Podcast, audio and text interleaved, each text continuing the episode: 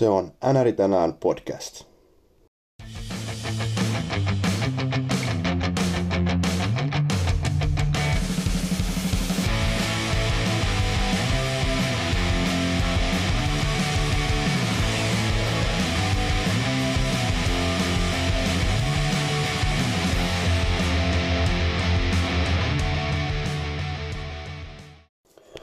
Tervetuloa uusimman NRI tänään podcastin jakson pariin. Kyseessähän on siis jo 18 jakso tässä podcast-sarjassa. Ja nyt hiukan tällaisen tauon jälkeen ollaan palattu sormin ääreen.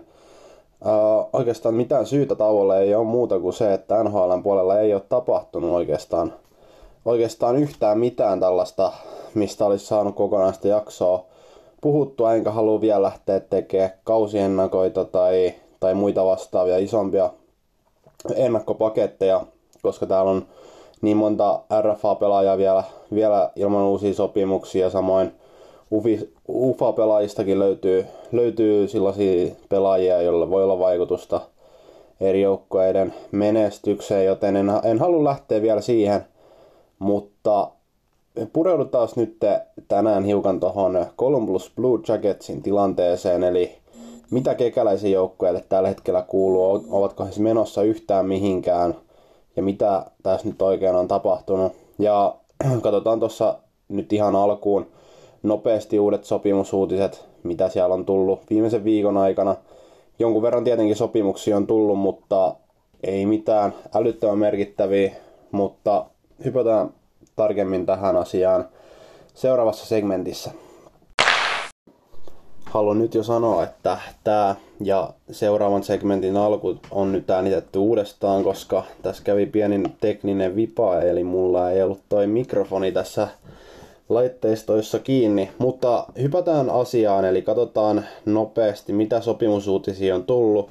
Käydään uusimmasta läpi, eli elokuun 9. päivän sopimuksesta, eli neljän päivän takaa sillä Minnesota Wild on tehnyt 23-vuotiaalle puolustajalle Hunter Warnerille yhden kauden sopimuksen cap hitillä 700 000 dollaria kaudessa. Myöskin Pittsburgh Penguins on tehnyt so- äh, puolustajalle sopimuksen John Marino, tämä 22-vuotias pakki, on tehnyt kahden kauden tulokassopparin, jossa cap hitti 925 000. Äh, tänään tuossa myöhemmin laajemmassa käsittelyssä oleva Columbus on tehnyt sopimuksen 24-vuotiaan Marco Danon kanssa. Tämä monipuolinen hyökkääjä saa seuraavan kauden ajan 800 000 cap hitillä palkkaa ja sopimuksen kesto tosiaankin yhden kauden ajan. Nashville on tehnyt 26-vuotiaalle Rocco Grimaldille sopimuksen, jonka cap hitti on yksi, tasan yhden miljoonan kaudessa ja kesto tälläkin yksi kausi.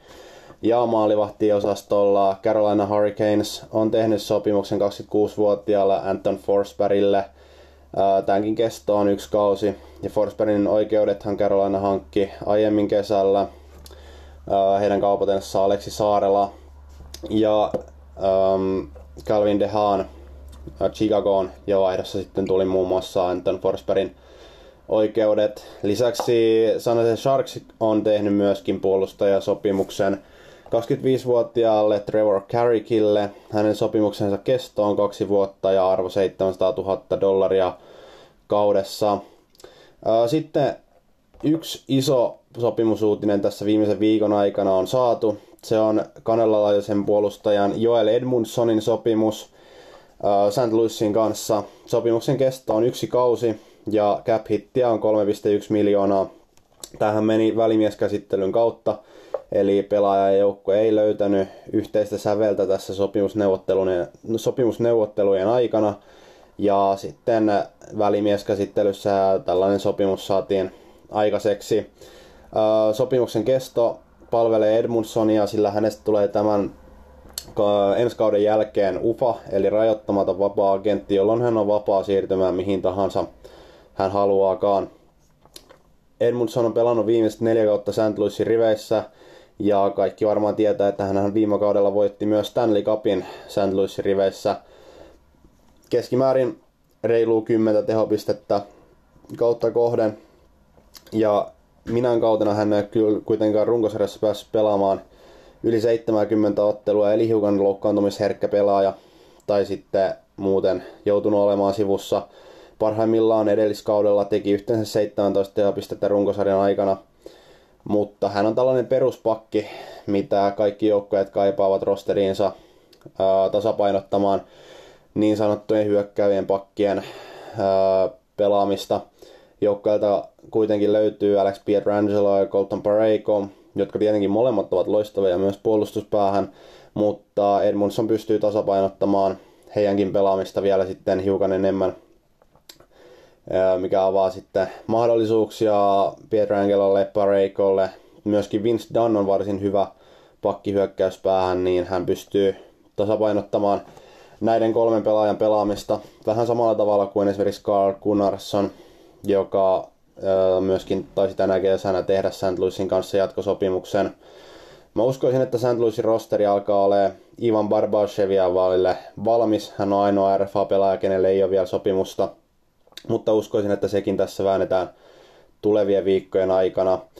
Edmundsonin sopimus on mun mielestä aika reilu molemmille osapuolille. 3,1 miljoonaa on sellainen peruspalkka, millä, mitä noilla tehopisteillä ää, nykyään annetaan. Ja kuitenkin ää, ei mitenkään liian korkea hinta, mutta ei liian matalakaan. Ja tämä yksi kausi palvelee ehdottomasti Edmundsonia ja sitä, että hänestä tulee sen jälkeen uffa, mikä sitten yleensä nostaa hiukan pelaajien arvoa, kun hänestä tulee todellista kilpailua. Mä uskon, että molemmat osapuolet, erityisesti Edmundsonin tiimit, luultavasti on varsin tyytyväinen tähän uuteen sopimukseen. Columbus Blue Jackets lähti viime kauteen varsin kovin odotuksin. Heillä oli alla hyvää pudotuspelisarjaa edelliskaudella Washington Capitalsia vastaan. He voittivat kaksi ensimmäistä ottelua ja kolmaskin ottelu eteen jatkoajalle, jonka kuitenkin Washington pystyi kääntämään itselleen ja eteni siitä sitten aina Stanley Cupin mestaruuteen asti. Columbushan ei saanut sen jälkeen yhtään ottelua enää omalle tililleen, mikä ei tietenkin varmaan kaivertamaan kekäläisen sekä joukkojen pelaajien ja John Tortorellan pääkoppiin kesän ajaksi. Joukkoja lähti hyvällä rosterilla, heillä oli ehdottomasti NHL yksi kärki maalivahdeista Sergei Bobrovski joukkueessaan ja lisäksi toinen venäläistaituri Artemi Panarin. Molemmilla oli kuitenkin yksi sopimus jäljellä, eli nyt oli käytännössä viimeinen aika heidän, heidän loistaa, ellei sitten jatkosopimusta Kolumbuksen kanssa saataisi aikaan. Joukkueen kausi oli melko tasapaksu ja he joutuivat todellakin taistelemaan paikastaan playoffeihin tällä, ää, viime kaudella. He kuitenkin pääsivät, mutta tekivät myös valtavia hankintoja trade deadlineilla. Jarmo Kekäläinen meni todellakin all in tänä keväänä, sillä nyt kun katsotaan tässä mitä tradeja hän teki viime kauden tuossa trade deadlineilla, hän hankki Ottavasta Matt Duchenein ja Julius Bergmanin – jossa vaihdossa lähti ainakin kahden vuoden ykköspikit. Mm. Ja no, tässä on iso, ö, paljon näitä, näitä ehtoja. Ja sitten pelaajapuolelta lähti Vitali Abramov ja Jonathan Davidson vaihdossa Ducheiniin, jolla tosiaankin sopimusta ei ollut sitten ensi kaudelle. Lisäksi he hankkivat ottavasta Ryan Jingelin vaihdossa Anton Duclairin sekä kahteen kakkospikkiin – he hankkivat Keith Kingaidin Devilsistä viidennen kierroksen pikkiä vastaan sekä puolustaja Adam McQuaidin New York Rangersissa vaihdossa aiemmin ottavasta hankittuun Julius Bergmaniin sekä kahteen draftpikkiin neljänneltä ja seitsemänneltä kierrokselta. Eli voisi sanoa, että siellä mentiin todellakin Allin viime keväänä. Mitä se sitten käytännössä vaikutti joukkueeseen? Heillähän lähti erittäin huonosti trade deadlinein jälkeen pelit liikkeelle, hävisivät useamman ottelun putkeen, mutta loppujen lopuksi sitten joukkue sai pelinsä kasaan, kasaan siinä juuri ennen playoffeja ja pääsi villikorttipaikalta Metropolitan Divisionasta sitten jatkoon, jossa heille tuli vastaan Tampa Bay Lightning eli NHLn ehdoton ykkösjoukkoja viime kauden runkosarjasta, joka ää, Columbus kuitenkin kaikkien yllätykseksi sitten sweepasi Tampa Bayn suoraan neljässä ottelussa ulos playoffeista ja he jäivät odottelemaan sitten seuraavaa vastustajaa, joka tuli Bostonin suunnalta. Boston kuitenkin pääsi yllättämään Columbuksen ja he voittivat ottelusarjan 4-2, mikä käytännössä sitten tarkoitti, että Columbuksen kausi oli siinä. Tämä kuluva kesä on ollut Jarmo Kekäläiselle kaikkeen muuta kuin miellyttävä. Voidaan jopa puhua ihan kamalasta kesän, kesän siirtosaagoista, sillä jo kauden aikana tiedettiin, että Sergei Bobrovski ei tule jatkamaan joukkueessaan. Hän oli tehnyt tämän varsin selväksi. Ja Bobrovskihan teki Floridaan pitkän ja rahakkaan sopimuksen tuossa heti trade deadlinein avauduttua. Kekäläinen koitti viimeisen asti pitää Artemi Panarin joukkueessaan. Hän teki hänelle, oliko kahdeksan vuotta ja 13 miljoonaa sopimustarjouksen, mutta Panarin ei tähän tarttunut, vaan hänkin lähti kävelemään ja teki New York Rangersin kanssa seitsemän vuoden ja 11 miljoonan sopimuksen. Lisäksi Matt Duchesne ei myöskään jäänyt. Hän olisi ehkä ollut joukkueeseen para, paras lisä ja ehdottomasti tota, laatupelaaja mitä tämä joukkue olisi kaivannut. Niin hänkin lähti kävelemään, hän teki Nashvilleen sitten puolestaan sopimuksen. Nyt muista tarkkaan niitä arvoja, olisiko ollut 8 miljoonaa kaudessa uh, useamman kauden ajan hänen sopimuksensa arvo. Ja sitten vielä uh, juuri hankittu Ryan Jingle lähti kävelemään ja teki sopimuksen Carolina Hurricanesin kanssa, mikä sitten taas vähän niin kuin osuu tuonne kekäläisen vyön alle, eli käytännössä kaikki. Ja niin, lisätään vielä, että Keith Kincaidilläkään ei ole sopimusta tällä hetkellä ää, Blue Jacketsin kanssa, joten kekäläinen menetti kaiken, mitä hän trade deadlineillaan pystyy haalimaan joukkueeseensa. Ja no, voidaan periaatteessa pitää Panarinia ja Bob Roskiakin tällaisena lainapelaajana, koska heillä oli yksi kaussopimus jäljellä – Paljon puhuttiin, että heitä kaupattaisiin trade deadlineilla pois, mutta kekäläinen ei ilmeisesti ollut oikein missään kohtaa edes miettinyt tällaista, vaan päättänyt pitää heidät ja lähteä kokeilemaan tällaisella Allin tyylillä, mitä sieltä irtoaa.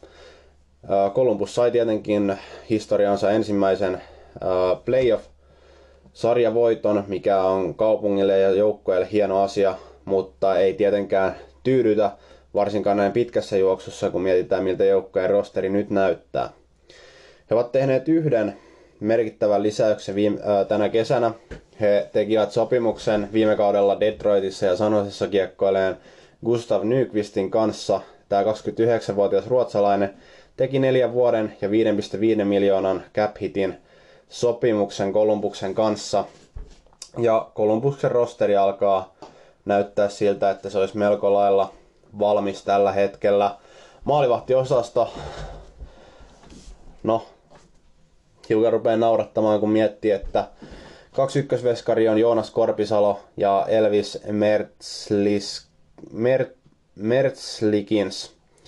Eli Mertzlikins on tällainen 25-vuotias latvialainen veskari, joka nyt lähtee hakemaan läpimurtoa tuolla NHLn puolella – Hänellä oli viime kaudellakin sopimus, mutta pääasiassa pelasi ää, kauden Luganossa pelaten 43 ottelua ja torjuntaprosentti oli 92 päällä, mikä on, on siis käytännössä varsin hyvä kausi.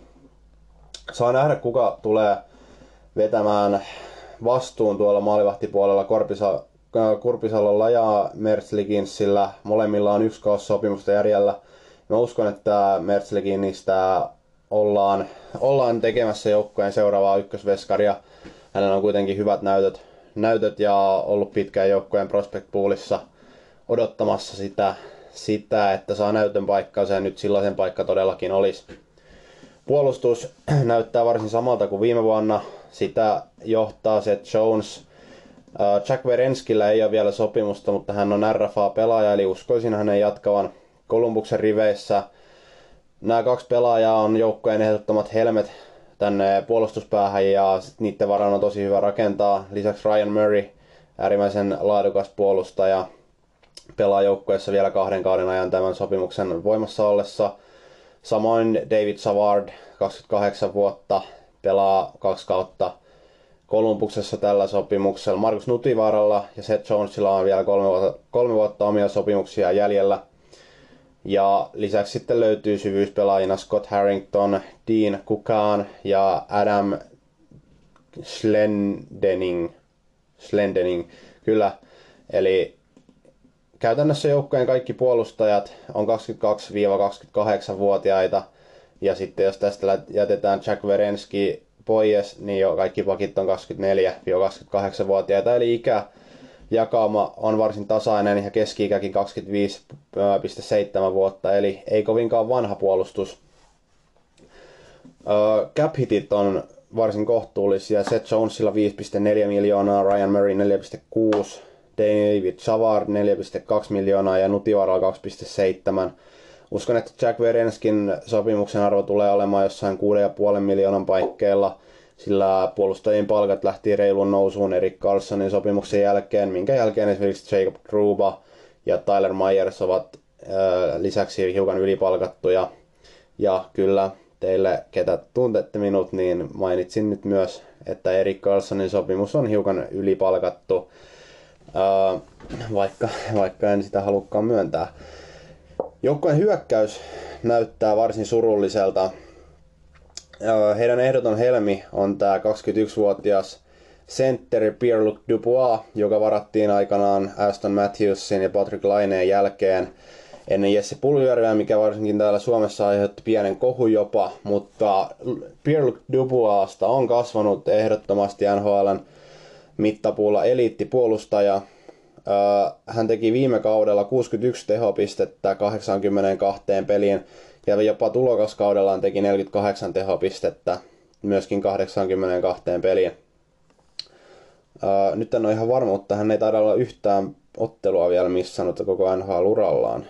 Kyllä ei ole. Hän on pelannut kaikki playoff-ottelutkin, joten hänen kehityksensä on ollut varsin, varsin mahtavaa nähdä, nähdä miten tällaisesta uh, no, vähän ehkä yllätysvalinnasta on kasvanut ehdottomasti eliittihyökkäjä NHL-mittapuulle. Hän tulee luultavasti ensi kaudella pelaamaan ykkösketjussa Cam Atkinsonin ja Gustav Nyqvistin kanssa. Cam Atkinson on jo 30-vuotias jenkkihyökkääjä, ja viime kaudella hän takoi yhteensä 41 maalia Kolumbuksen riveissä. No tietenkin siinä Panarinin rinnalla on helppo pelata, mutta ei se kyllä kaikkea kerro. Atkinsonilla on vielä kuusi kautta ja sopimusta hänen jäljellä. Hänen cap hittinsä on hiukan alle 6 miljoonan paikkeilla, mikä tekee hänestä kuitenkin joukkojen parhaiten palkatun pelaajan tällä hetkellä. Joten cap hittien puolesta joukkoilla on, on hyvä tilanne. Vaikka tässä on aika paljon tällaista neljä ja puolen 5 miljoonan äh, cap hitillä pelaavia pelaajia. Äh, Nyqvisti tosiaankin aiemmin mainittu pelasi kahdessa joukkueessa ja San Sharksissa pääsi vähän playoff, playoff-tunnelmaakin maistamaan. Hän tulee luultavasti olemaan ykkösketjussa Dupuan ja Atkinsonin kanssa tasapainottamassa tuota, tuota ykkösketjua. Sitten joukkueesta löytyy keskikaistalle Alex Wenberg, joka omissa papereissa löytyy kakkosentterinä – tämä 24-vuotias ruotsalainen pelaa vielä neljä kautta Kolumbuksessa 4,9 miljoonan cap hitillä. Uskoisin, että hänen laidoillaan tulee pelaamaan Oliver Björkstrand, Björkstrand ja mahdollisesti Josh Anderson tai uh, Nick Foligno. En tiedä sitten, miten joukkojen rosteri tästä tarkemmin muotoutuu. Sitten syvyyspelaaja löytyy joukkojen 31-vuotias kapteeni Nick Foligno, sekä Brandon Dubinski, jonka ikä on 33 vuotta. Molemmilla löytyy modifioidut no trade clauset ja kaksi vuotta sopimusta jäljellä ja cap hittiä noin 5,5 miljoonan paikkeilla. Sitten syvyyttä tuo myös äh, joukkojen varakapteeni Boone Jenner, joka pystyy pelaamaan keskustassa sekä vasemmalla laidalla. Hänellä on 33 vuotta sopimusta jäljellä – vielä 3,7 miljoonan cap hitillä. Riley Nash 30 vuotta, kaksi kautta sopimusta jäljellä. Ja lisäksi suomalaista väriä joukkueeseen tuo Markus Hännikäinen, joka on 26-vuotias ja hänellä on yksi sopimusta jäljellä vielä 750 000 dollarin cap hitillä. Lisäksi esimerkiksi maalivahtiosastolta joukkueesta löytyy suomalainen Veini Vehviläinen Korpisalon lisäksi, mutta saa nähdä pääseekö Veini pelaamaan yhtään, yhtään ottelua ylhäällä. Ainakin tämä Elvis Merslikins on, on nokkimisjärjestyksessä hänen edellään. Joukkojen prospect pooli ei ole kovinkaan vakuuttava, mutta sielläkin löytyy muutamia helmiä. Esimerkiksi Emil Bemström, tämä 20-vuotias ruotsalaishyökkääjä.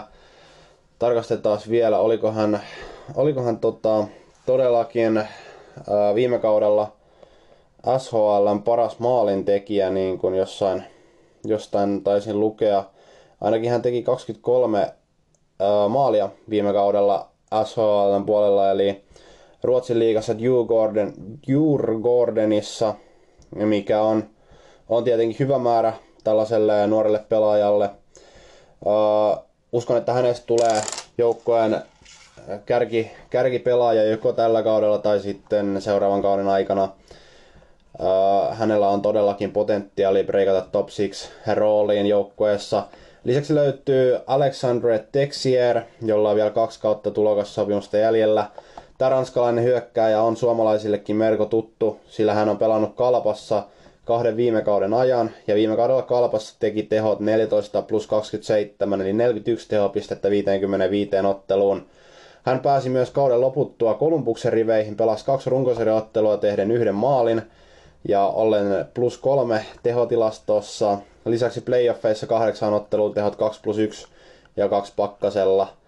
Mutta mä näkisin, että Texier tulee myöskin ainakin jossain kohtaa kokeilemaan NHLn puolella.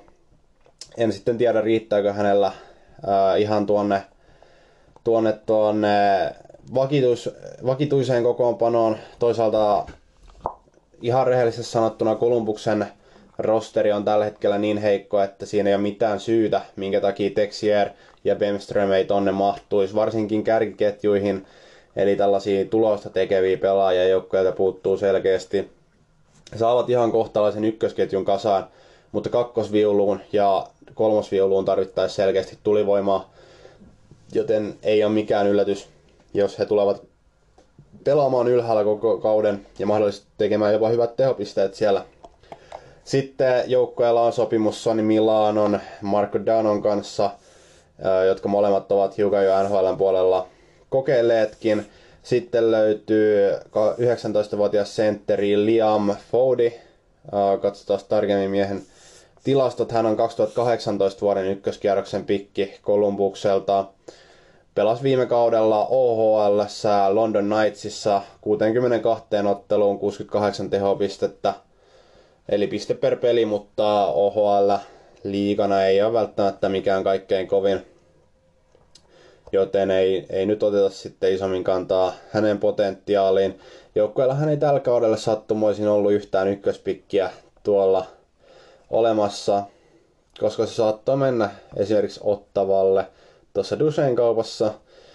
Mutta no, prospect pooli ei ole kovin syvä, mutta siellä on muutama tällainen selkeä helmi, minkä päälle sitten voi mahdollisesti tulevaisuutta rakentaa, joskin Columbus on sitä tehnyt kyllä varsin pitkään tässä jo. Ja viime kaudella olisi ollut selkeästi tällainen lunastuksen aika, mutta nyt ollaan vähän niin kuin palattu alkuruutuun. Saa nähdä mitä John Tortorella eri Torts saa tästä nipusta ensi kaudella aikaan. Mä väitän ihan puhtaasti, että Columbus tulee olemaan ensi kaudella tällainen heittopussi, hän ei todellakaan tuu, hän, he eivät tule todellakaan menemään playoffeihin, eivät tule lähelläkään villikorttipaikkaa, vaan mä uskon, että Metropolitan Divisionasta löytyy niin paljon kovempia joukkoita, jotka pystyvät ohittamaan heidät, heidät tuota, kauden aikana. Ja siitä syystä Kolumbuksella ei tule mitään, mitään mahdollisuutta mennä jatkoon. Siellä on kuitenkin muut joukkueet vahvistuneet varsin paljon, kun mietitään, että New York Rangers sai Kolumbuksen Panarinin ja Devils on saanut Subbanin ja Jack Hughesin. Rangersilla tietenkin myöskin Kaapo Kakko. Sitten Washington Capitals joukko ei ole heikentynyt, mutta ei kyllä varsinaisesti vahvistunutkaan, mutta siellä on vielä perusvarma, perusvarma kore samoin kuin Pittsburghilla ja Philadelphia vahvistunut kauden aik- äh, kesän aikana ja Carolina pääsi viime kaudella jo yllättämään villikorttipaikalle, joten mä en näkisi mitään syytä, miksi ei hekään voisi vi- tälläkin kaudella menestyä varsin hyvin. Lisäksi Islanders oli viime kaudella ehdoton yllättäjä koko NHLn puolella, lensi ihan playoffeihin asti kirkkaasti, mutta sitten heidänkin lento, lento katkes varsin äkkiä. Mutta joka tapauksessa mä tällä hetkellä omissa papereissa näen Kolumbuksen tämän divisioonan heikoimpana joukkueena. Ei sille voi mitään, mutta kekäläisen tilanne alkaa olla varsin tukala, jos, tai oikeastaan nyt kun hän ei saanut mitään pidettyä kiinni, kiinni tuolla organisaatiossa tänä kesänä, vaan päästi kaikki menemään. Tietenkään se ei hänen vikansa ole varmasti tarjosi sopimusta kaikille ja yritti kaikkeensa, mutta ei vaan riittänyt tällä kertaa. Uh, todella tosiaankin laajempaa kausiennakkoa tästä Metropolitan Divisionastakin on tulossa sitten lähempänä kauden alkua tuolla lokakuun uh, tai syys-lokakuun aikana. Katsotaan sitten, sitten miten, miten laitetaan oikeasti nämä joukkueet järjestykseen, mutta tällä hetkellä Columbus on omasta mielestä Metropolitan Divisionan heikoin joukkue.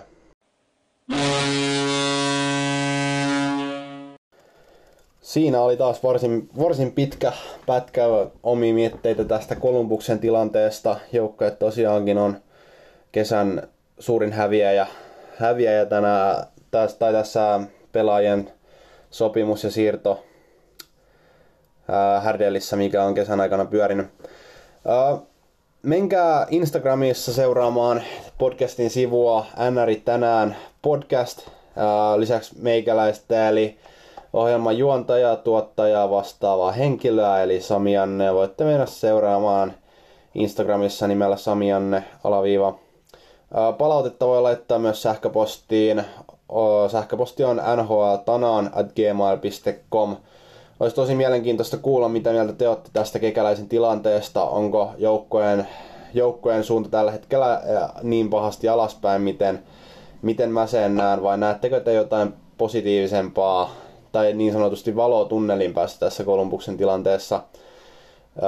Siellä on tietenkin Beemström, varsin loistava tuleva hyökkääjä, mutta en usko, että hänkään pystyy joukkuetta nostamaan tuosta, tuosta suosta, mihin he nyt valahtivat kärkipelaajien puutteen vuoksi. No, eipä tässä sen isompaa. Toivotaan, että nyt saadaan jotain oikeita uutisia ulos, että tässä päästään tekemään tuollaista perinteisempää jaksoa, missä – käydään enemmän niin kuin yksittäisiä pelaajia läpi, eikä niinkään rosterin muutoksia. Ää, laittakaa palautetta, tykkäsitte jaksosta ja näin. Ei mitään, nauttikaa loppuviikosta ja muistakaa, että pian on taas viikonloppu. Ja nyt on parempi sitten taas mennä varmaan suihkuun, vaikka en kyllä nyt oikeasti ole menossa. No ihan sama, palataan.